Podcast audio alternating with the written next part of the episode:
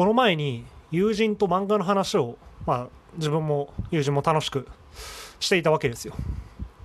でもその時の目線が全然違くてそれが悲しくてたまらなかったんです。レビューの講座今日はそんな話します、まあ、自分めちゃくちゃもう漫画好きでこのラジオもそうだしブログも SNS でも漫画の感想とかレビューっていうものをやってるわけですよ。でレビューをしようと思うと漫画の細かいところまで目がいくんですね。時にはあこの漫画レビューしようかなと思って何度も読み返したりするししかもそれによって1回目では気づけなかった微細な表現に気づいたりするわけですよ。でそこをレビューしたりとかあと一丁前に他の漫画や過去の漫画と比較して歴史や流行りみたいのを語ったりもするし。これはこれでねめちゃくちゃ楽しいんですよ。そのこんな表現があったんだって気づくのもすごい自分の中で楽しいし嬉しいし。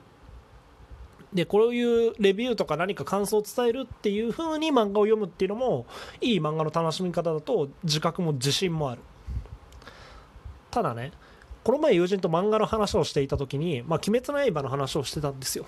で自分はそのキャラの立ち位がいいとか炭治郎の性格がこうだから人気も出るんだみたいなそういう話をしていてでも裕次郎がねずっと炭治郎目線で語るんですよ。もう一巻からあの妹が襲われるところ妹が鬼になってしまってそれを守る炭治郎とかこう感情輸入して漫画を読んでるわけですよ友達その友達は。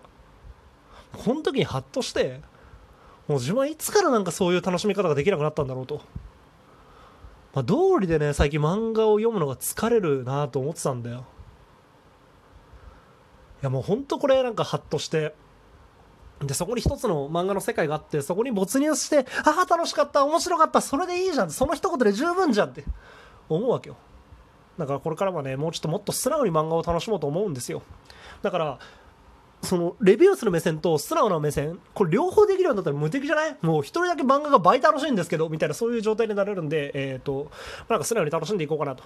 いうことで最近読んだ面白かった漫画をずらずら言って今日はあります。シュリンク精神科医の話。いやよかった。精神科医とかね気持ちが興味あるからねそれをよかった。でもこうレビューしたんでねもうしょうがないよね。職業病よ。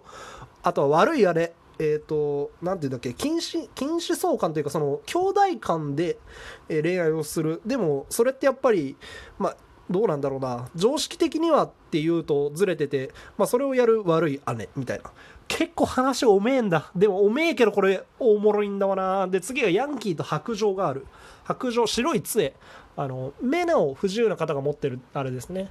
まあ、それを持って、えー、とすごいコミカルに描かれてるんですけど、これはいいぞ。このコミカルさの中にメッセージその現状の障害とかに対するメッセージ性の強さのバランスは本当に素晴らしい漫画だと思うで最後にアクタージュ。これはすごいな。すごい。演劇を扱う少年ジャンプで演劇を扱うってこういうことだよなってマジで感じるわ。超面白い。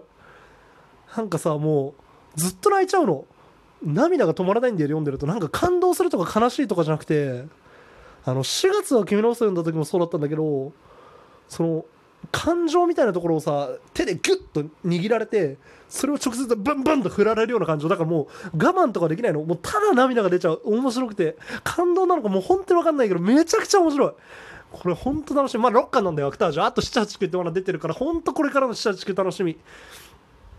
ということでもうただただ感情を最後は垂れ流してレビューとその素直な漫画を楽しむっていう2つのところ。レビューはいいとこもあるし悪いとこもあるよねだから功罪じゃないみたいなそういう話を今日はしたよ。またみんな漫画を楽しもうね。